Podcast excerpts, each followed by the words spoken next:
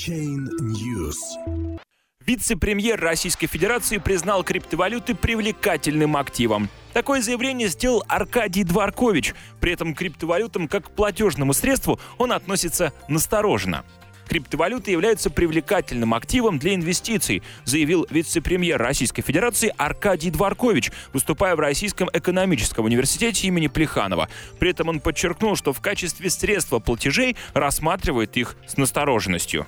Никто не может дать ответа, реально ли работающая эта история, именно как валюта. Как к активу я отношусь нормально. Это один из возможных привлекательных активов.